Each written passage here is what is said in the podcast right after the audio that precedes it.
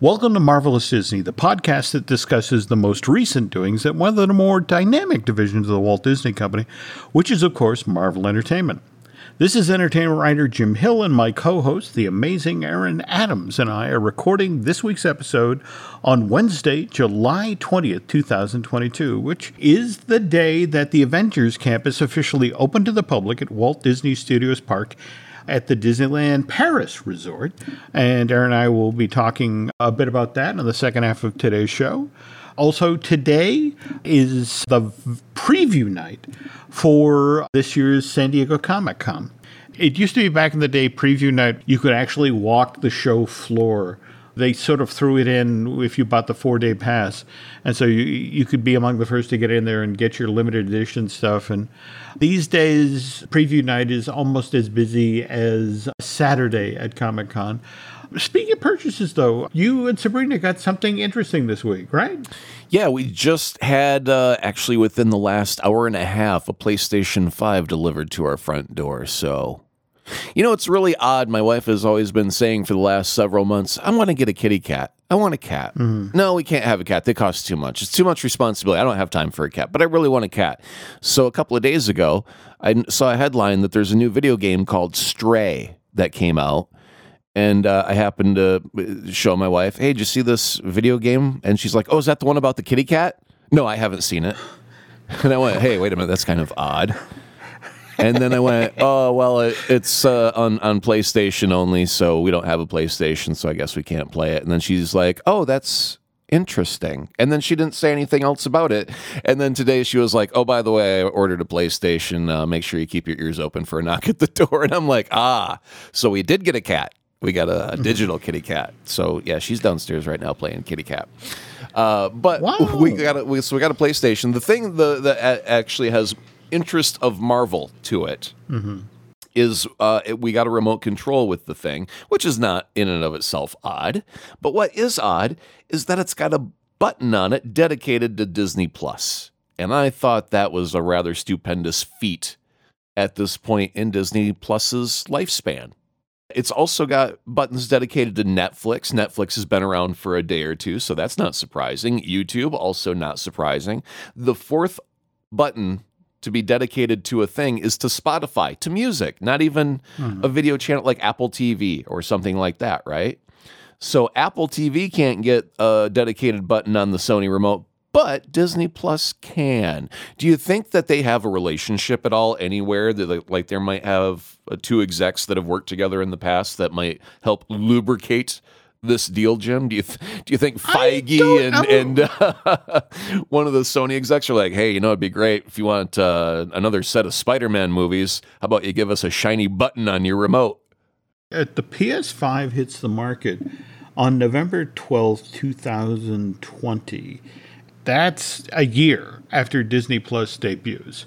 And I know, you know, it was fairly successful out of the gate, but warranting its own button on the remote for the PS5. I mean, That's... that seems like a deal made between two companies more than yeah. anything. And so, mm-hmm. uh, I mean, it's. I guess it's always good to see cooperation between the two because when you hear of a, a kerfluffle between a Spider-Man negotiation, it's like, hey guys, if you could get mm-hmm. the Disney Plus button on the Sony PlayStation remote, surely mm-hmm. you can work out this deal with Tom Holland, right? You know, I mean, if you've been through worse, kids, I think was the the thing. So yeah, I just found it very interesting that as Disney Plus, it's not like we expect it to fail or anything silly like that, but it is really young in its lifespan to start appearing on dedicated uh, buttons on on remote controls. That fascinates me.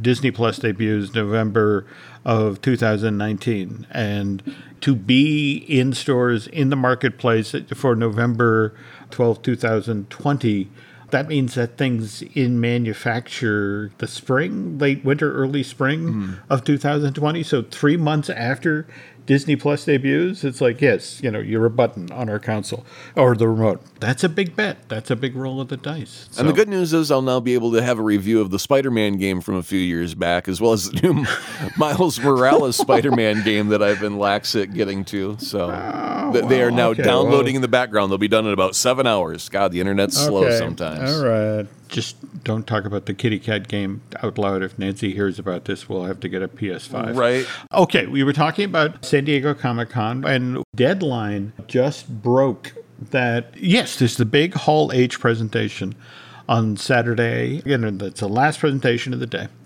Deadline is already kind of putting out the word to the effect don't expect a whole lot of news coming out of this thing because evidently Marvel Studios has decided to hold back all of its really big announcements for the D23 Expo, which is going to be September 9th through the 11th of this year. But supposedly, what folks, uh, the 6,000 folks crammed in the Hall H, will definitely get to see is footage from She Hulk, which again debuts on Disney Plus on August 17th of this year, and then some footage from Black Panther Wakanda Forever, which arrives in theaters November 11th. But again, that's kind of a gimme. The next big television thing from Marvel and the next big movie. And beyond that, uh, the Mahershala Ali Blade reboot now has a new title. It's going to be called The Blade. Oh my God. Yeah. so, so Just had to throw that extra word in there. The blade. I- I- oh my God. uh, The Blade. So, like when he walks into a room, like a, a, a room full of vampires, are they going to go, Mm-hmm. "Look out! It's the blade"?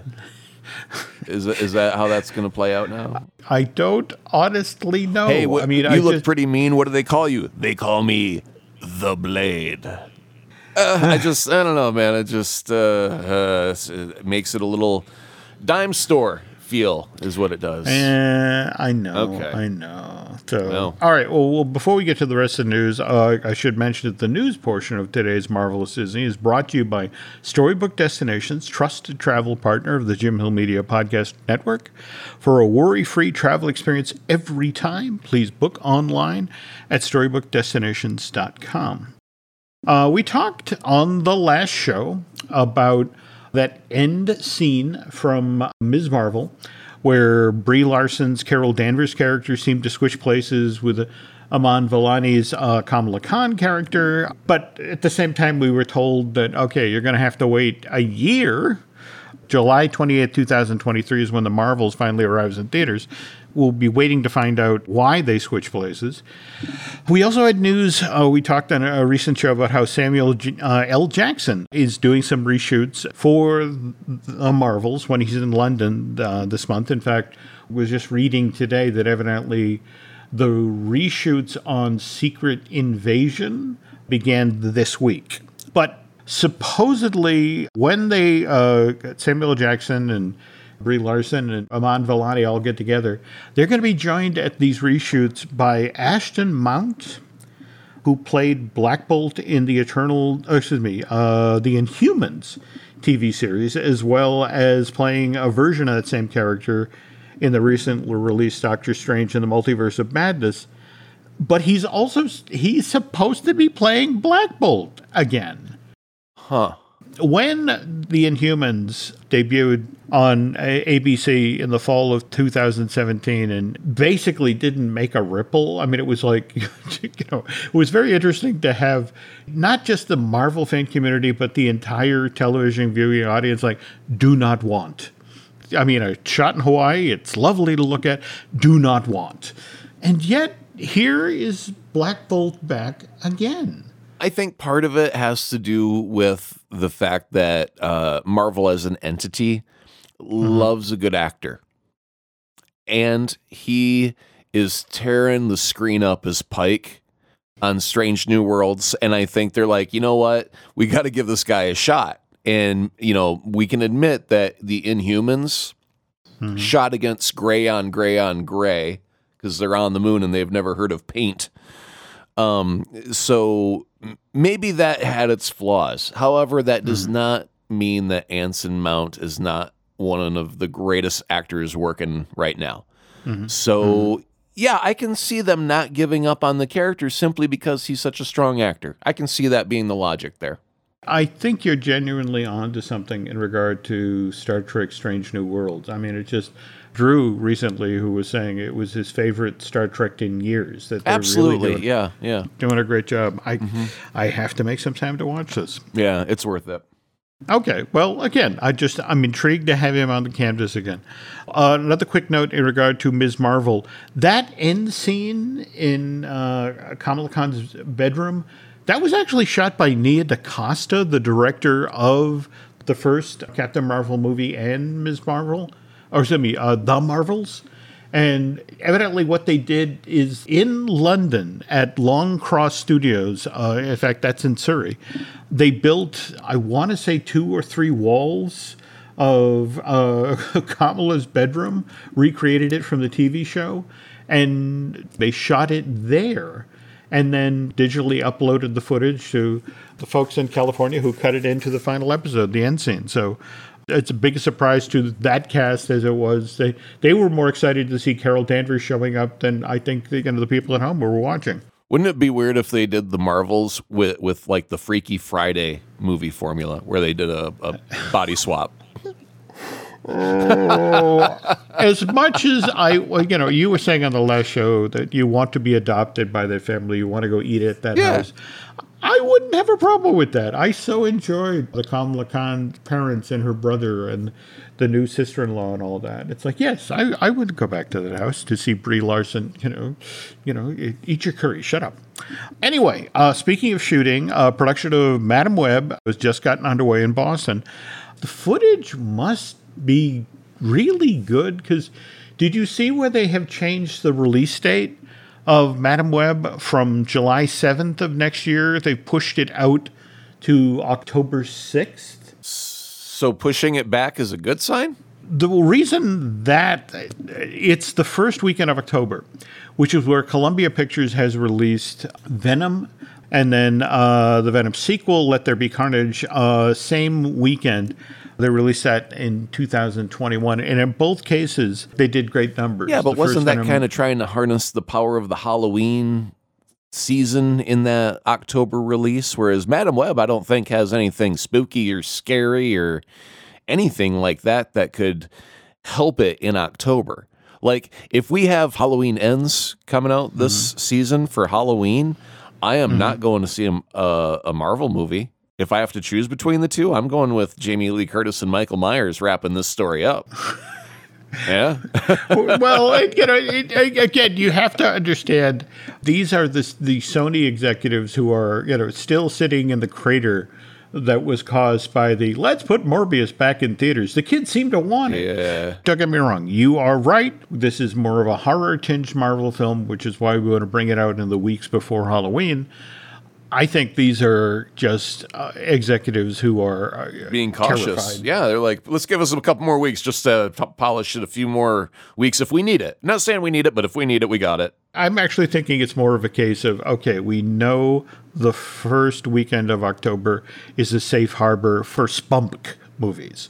We've done well in that slot. See, now here's where I would kick back on that and go, you remember you ended the last Spider Man movie with him swinging around the Christmas tree and we were mm-hmm. debating where where it lined up with Hawkeye. Should the Christmas tree be toppled over? If uh, Madame Web is on the side of good, yep. Maybe you could have a holiday spirit feeling around this, where everything is just a little bit lighter, a little bit brighter, and a little bit more jovial or at least that's the scene in the background while you know the the gang is trying to keep it together in New York City or whatever the case may be. But um, yeah, I just don't see anything in the month of October helping a Madame Web movie because it shouldn't have the spooky vibe. Totally get what you're saying here, but the Venom movies have made a lot of money in that slot. In fact, just in the past week, we learned that Tom Hardy, who plays the title characters in all the Venom movies, first time out, was paid $7 million to play Venom. For the soon to begin shooting Venom 3, he's getting 20 million. So it's like, and you can bet, given that payday, we're going back to our, the first weekend of October with Venom 3. We will stand in that safe harbor and come, give us your money. Do you want to play the hypothetical and, and see, do you think Morbius would have been helped out if it would have released in October as a vampire movie instead of April 1st as a I guess it would be the early, early, early summer blockbuster release. Yeah, boy, that's hard to say. Yeah, I mean it's hard to look back and, and try and predict what would have happened in a in a fake scenario, but it's like it didn't do well on its own. It if you know, sometimes it's story, sometimes it's, you know, production, but sometimes it's timing. And people have to be in the mood for a vampire movie right? And Yeah. and that that October cuz I mean you're being pummeled by advertising for Dracula movies on the old TV channels and you know we're doing marathons of Stephen King movies and we're doing marathons of Chucky and and like all this stuff. And and it kind of gets you primed for yeah, it's it's Halloween month. I want to go see, but I don't want to see something I've already seen. I want something new. Hey, there's a vampire movie coming. And it may not be your typical vampire movie. Okay, it's a spunk vampire movie, but still it's a vampire movie I haven't seen, and it's the month of October when I'm ready for uh, a vampire movie, right? We're in an era now where movie box offices are treated like ball scores. Mm-hmm. There's your opening weekend, and oh, well, how did you do in weekend two? And it's like, oh, business fell off by 60 some odd percent. You're now a failure. I mean, literally, this is what people were saying about Thor Love and Thunder just this past weekend. Uh, the box office in North America fell off by 68%. The Taika Waititi movie made 47 million uh, second weekend in North America. But Spider Man No Way Home, back in December, its box office also falls off by 68% in its second weekend. And that movie goes on to make $1.9 billion worldwide.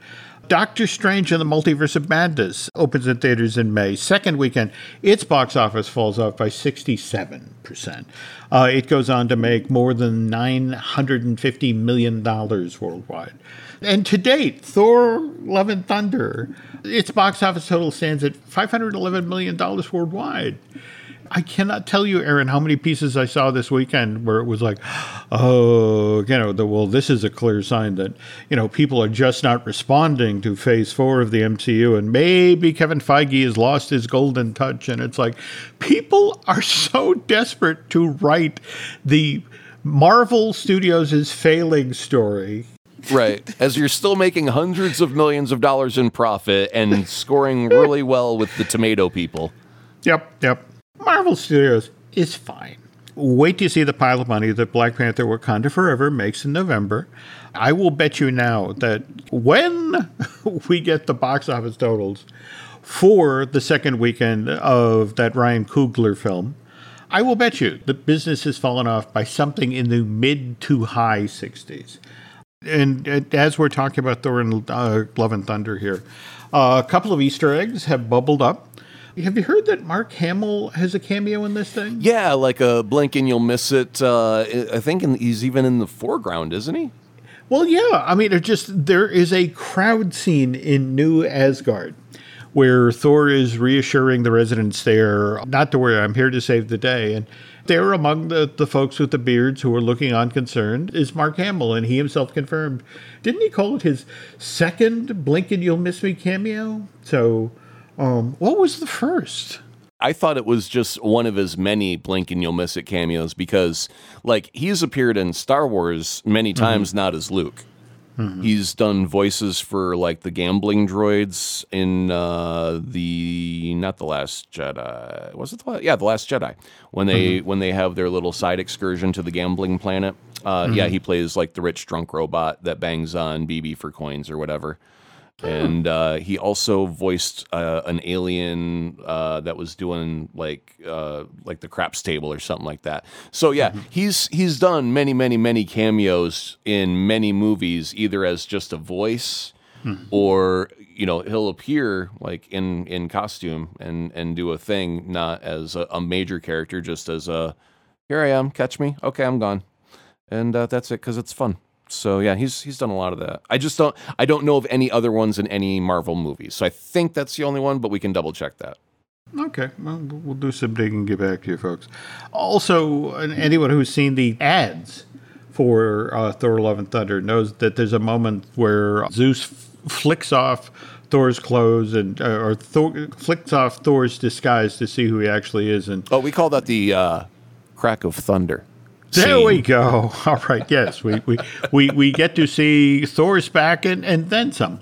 But what's interesting is that when they go in for the close up of the upper back, we get to see that Thor has some tattoos and they are honoring his lost loved ones. And start off with a sizable tattoo for his brother. It's an RIP Loki. And then there's a scroll that lists those others that he mourns, and they are mother, father, Heimdall, Tony, and Natasha. So it acknowledges that he misses his friends, Iron Man and the Black Widow. Oh, also, uh, on the last show, you brought up, Aaron, that Brett Goldstein from Ted Lasso has been cast as Hercules uh, in the MCU. Sure, yeah. But at a uh, Ted Lasso event, he was asked about how he was able to keep the secret for as long as he did, and he joked to the effect, "Well, Marvel put a chip in my head that, that would have exploded if if I had." You know, if I'd effing spoke about you know, about it, which is why I didn't tell anyone, not even my own family. How's that for your spouse? Where were you today? I can't tell you. Oh, really? You smell like perfume. No, I swear to God, honey, it was work. Oh, yeah, where were you? I can't tell you. You know, like that fight just goes on and on and on. And then it's like seven months later, and they're both sitting in the theater, and he goes, Look, I was in a freaking movie. Now I can tell you. It wasn't Diane, your sister. okay? I promise. Wow. You know, I couldn't tell you because of a contract. That's a remarkably specific bit of play acting there, Aaron. Yeah, I'm- just don't you ask what my, my wife's sister's name is, okay? There we go. Okay. Uh, okay. Moving from one buff Marvel superhero to another. We were talking earlier uh, about She Hulk Attorney at Law, which uh, is going to be showcased at San Diego Comic Con this coming week. But we also have some info about this new series, which Marvel's trying to get out ahead of the show and make people aware it's like, look, this is not Falcon and the Winter Soldier. This is not WandaVision. This is a half hour long legal comedy. I hope it opens up like Ally McBeal. I just I just want like the theme song and everything to be straight ripped off Ally McBeal, except the girl's giant and green. I think mm-hmm. that would be a great starting point. Maybe not. I don't know. Well, I mean, you've seen the poster of the, you know, the green high heeled foot, you Yeah. know, make, you know, and But that's kind of what it reminds me of. from what I've been hearing about the opening, that, you know, that, that there's at least one sort of Ally McBeal ish tribute coming. cool. Uh, but anyway, uh, first three episodes. First one again, oh, well, we know August 17th. The second one is the 24th of that month, and then the third is August 31st. Nine in total. They will continue to chug all the way through to Wednesday, October 5th. And Tatiana Maslany, the young lady who's playing uh, Jennifer Walters and She Hulk on the show, has been talking about what it's been like to do this. And it's, you know, a lot of it involves standing on, you know, sets of stairs so she can maintain the proper eye lines with her fellow actors as they- they're shooting the scenes for her to be replaced later. And she, when asked what that was like, it's like, well, you know, you feel like a dork, but somehow you also feel cool at the same time. And so, okay, we talked at the top of the show about the Avengers campus at Walt Disney Studios Park in Paris. And when we get back, we're going to walk through how we got there.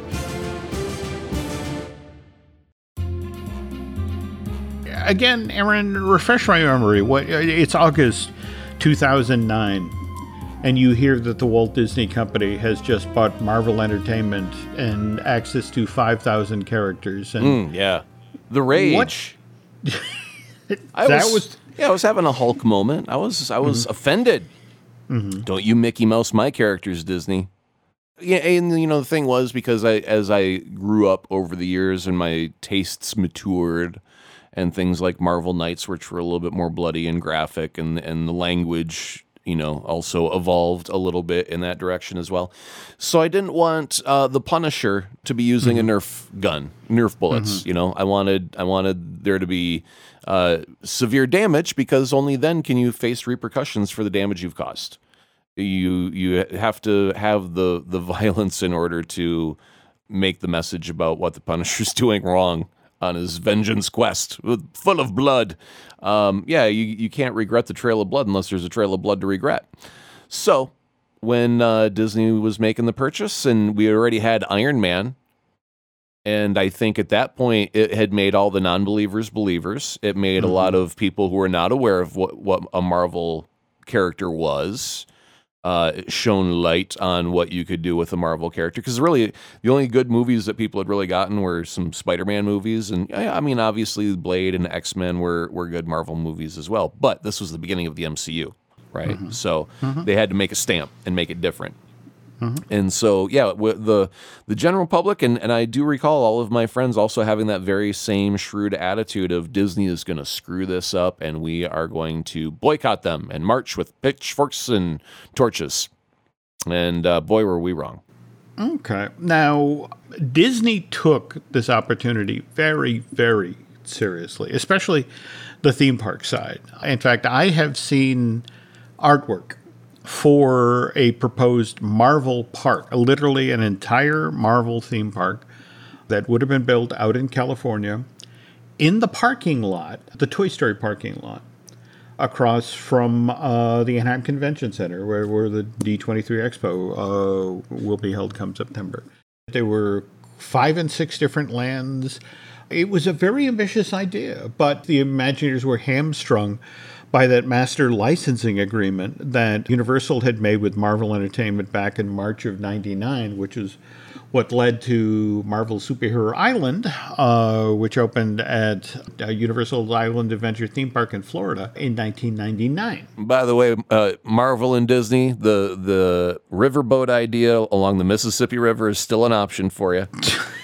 I just want to throw that out there because I haven't got my That's- check for that yet, and I haven't heard any openings about a, a riverboat for Marvel on the Mississippi. But go ahead, Jim. Well, no, no, no. It's so it's so interesting you say that because during the period where they were trying to figure out what they could get away with, and this is how March of 2013 we got the monorail at Walt Disney World that was skinned uh, for Iron Man three.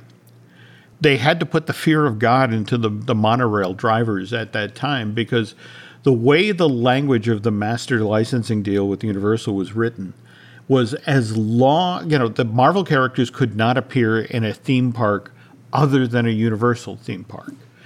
As long as the monorail stayed on the track outside of the Magic Kingdom, did the loop that took people to the the Grand Flow and the Contemporary and the Poly, it was fine.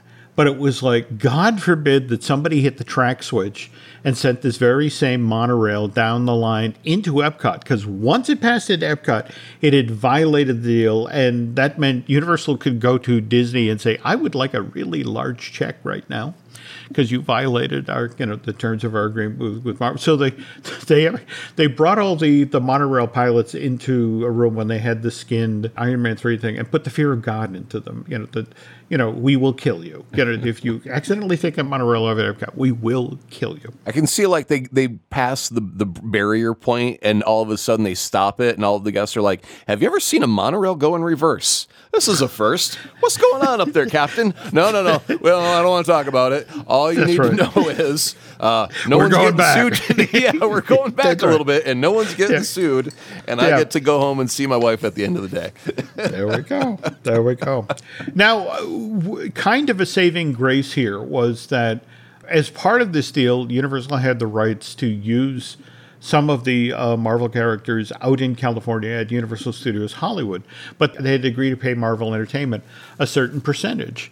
And what ended up happening is after the holiday season of 2008, the folks at Universal looked at, well, how much does it cost us to have a walk around Wolverine and a guy in a Spider Man outfit and somebody dressed as Storm meeting with people in the upper lot? It's like, that much? Oh, uh, no, we don't want to pay that anymore. We are going to let our option lapse. And that, however, left a window open for Disney to bring the Marvel characters to California, that they could appear at, at Disneyland. So, April of 2013, uh, also tied to Iron Man 3 arriving in theaters. We got the Hall of Armor, which was upstairs in uh, the old Circle Vision Theater where the America Sing show was shown. And they had a display that featured, I want to say, some of the 31 different suits of armor that we get to see. The what did they call that? The party yeah, the house party protocol. protocol. There we go. So you got to see a lot of the Spider-Man outfits from the House Party protocol there. And what was interesting then is going forward that as each new Marvel film would arrive in theaters, Disneyland would expand what eventually became known as Marvel Superhero Headquarters at Disneyland. Uh, so November of 2013, tied to the release of Thor: Dark World, we got the Treasures of Asgard experience. And you could cross the Rainbow Bridge to Asgard and, and do a meet and greet with Thor. And the Imagineers came up with this wonderful illusion where Thor would greet you as you walked into the room. He'd be waving his hammer down, and then he'd set it down and invite you to try to pick it up. And what you didn't know is that there was this hugely powerful electromagnet that was holding the Thor's hammer. Uh, oh yeah, yeah.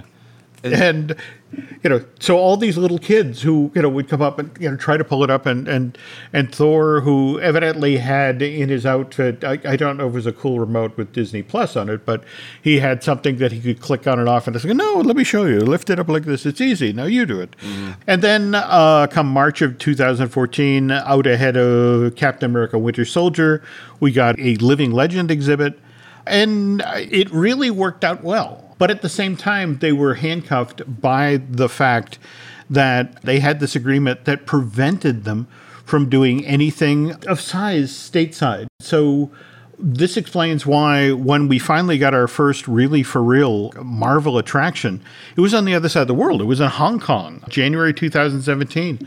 We got the Iron Man experience. And to be honest, we largely got that exhibit opening over there because they'd already set aside the money to make the Star Wars simulator ride, mm, mm-hmm. and it was like the the folks from Hong Kong were like, I don't want to have the same thing as all the other parks, and it's like, well, how would you feel about an Iron Man ride? It's like, yes, yes, we want that. And then uh, jumping ahead, obviously, May of that, that same year, we, we finally got Guardians of the Galaxy Mission Breakout. Fall of that same year, 2017, we got our first Marvel Day at Sea on the Disney Cruise Line. And by the way, Aaron, just like your steamboat idea out, you know, on, on the Mississippi, the Imagineers were really happy because you know the Disney Cruise Lines were out on international waters. Yeah, anything goes out there. That's it exactly. So they could do whatever they, they wanted. Hey, you um, remember that substance abuse plot line that we could never use for Tony Stark because it was just a little bit too touchy for the kids in the movie theater? Well, guess what? Come on out to the Keys and we'll show you what Tony Stark's really been up to in his off time. Devil in a bottle, demon in a bottle. What yeah, was it was demon in a bottle. Demon in a bottle. Yeah, uh, yeah got that cover. Yeah, wait. Yeah fall of that year uh, at the D23 Expo, this is when the Avengers Campus project gets announced. And what's fascinating about this is that it's three different campuses California, Paris, and Hong Kong. Uh, they're supposed to have sort of different attractions, but also, you know, some similarities. Uh, jumping ahead here, uh, March of 2019, we get Ant Man and the Wasp Nano Battle at Hong Kong, the, the two attractions, the Iron Man experience and uh, Nano Battle were part of what was called the the Hong Kong edition of Stark Expo. I mean, a, a kind of a lovely throwback to what they did in Iron Man 2. You mm-hmm. know, the notion of, hey, you know, Tony's dad used to do this, and we're doing one, and we're going to do it in Hong Kong this year. Now, uh, Avengers campuses are under construction at this point. six acres of Marvel related attractions. However, the DCA version was supposed to open, originally open on June 18, 2020, and course, that didn't happen because of COVID. I mean, that park was out closed for the better part of a year. Finally, when the Disneyland Resort reopened uh, June 4th, 2021, Avengers Campus uh, finally opens there. And then just a few weeks after that, over in Europe, we get the Hotel New York, the Art of Marvel hotel opens up. And, and again, has uh, kind of the uh, same fun things that were in the superhero headquarters uh, displays of, of, armor, but at the same time, original pieces of comic art. And then, of course, uh, just a few weeks ago now, uh, May 27, 2022, Guardians of the Galaxy Cosmic Rewind opens at Epcot. And it's not a terribly original nickname, but have you heard what they're calling this attraction now? No, I don't. I have no idea. It kind of has the something to do with the folks who are, are having down trouble holding down their lunch. The vomit comet. Uh, the vomit comet. Well, that's very unoriginal. I mean, anything that goes fast that makes you sick is a vomit comet. So yeah, uh, you know, come on, guys. But this is this is the first one that actually travels through space, so everyone thinks they're being clever. Oh yeah, okay. So today, again, July twentieth, two thousand twenty-two, Avengers Campus has opened to the public. At Walt Disney Studios Park in Paris. It's been previewing. Uh, they've been holding media events and and that sort of thing for the, the past week to ten days. And just like so many parts of the United States right now, that they're, they're having a ridiculous heat wave over in France right now. And I don't know if you've seen what they're doing to mitigate this with the guests, but they've been rolling fire hoses through both Disneyland uh, Park in Paris and the Studios Park in Paris. And what they do is they, they stick holes in the fire hose so that it sprays water and just mm. let the guests walk, walk through the cool mist. No, see, I was hoping that we were going to be reliving that moment from uh, Weird Al Yankovic's infamous movie UHF with had uh, what was that Cosmo Kramer? Drink there from was. the fire hose, and then the kid opens his mouth and they blast him with the fire. Now, see that was quality entertainment. I'm not going to argue that point. UHF uh, yeah. has its charms. Yeah. So let me ask you about the Paris uh, mm-hmm. location. Mm-hmm. Uh, first yep. off, by comparison speaking, mm-hmm. in in California, we were supposed to have a Wakanda location, right? And and that's oh, shelved. Yes. Do, is um, is Paris complete? Is there anything missing? Anything that's still waiting in the future to be done? How open is this? Just like one attraction, all of it? Uh, the Battle of Wakanda attraction was supposed to be the super e-ticket for all three of these. In fact, oh, okay. Uh, uh, Avengers Campus in Hong Kong is still under construction and will supposedly open next year. But the Battle of Wakanda super e-ticket – once we lost Chadwick Boseman, this thing was put on pause.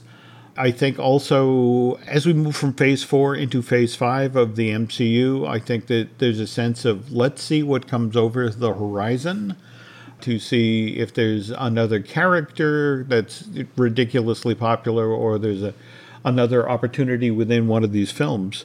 What I love about Avengers Assemble the uh, Flight Force uh, attraction. This is the roller coaster that's sort of a retooled version of Rock and Roller Coaster uh, avec Aerosmith. And people have been, they haven't been quite as enthusiastic about the ride itself. Uh, there's been a lot of grumbling that, what with the use of projections inside. And mind you, these mm. are hmm. projections of Brie Larson. She plays uh, Captain Marvel in this attraction, and you know, Iron Man recruits her to to help out with with his, this mission. But in the pre-show, there's this um, absolutely amazing electric animatronic version of Tony Stark. It 30 different functions. It is one of the most sophisticated animatronics Disney's ever done for the park. But you know, the thing is that you see him in this pre-show element where he's reaching out to other Avengers, like, "I need help. Will somebody come here and help me?" And there's a lovely moment in the show where they cut away. It's like, oh, uh, let me try to get a hold of of the Guardians of the Galaxy. Who can you get me? Oh, Rocket.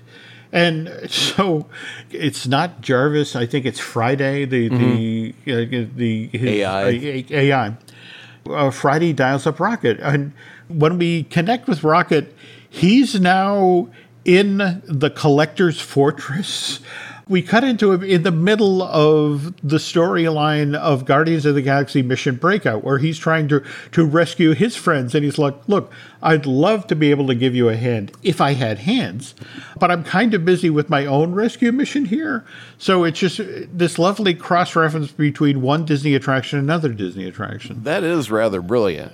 Yeah, I, I, have to admit, I, I, I, like that moment. But the correct answer to your question, Aaron, is yes oh, you know, in fact, even when Hong Kong is finished, uh, Avengers Campus next year, it will be unfinished because there is this large expansion pad that was set aside for this Marvel Super E ticket. All right. So, barring that one thing for all three locations, are there mm-hmm. any other things that are lacking or still waiting to be built, or is it complete beyond that one Wakanda attraction?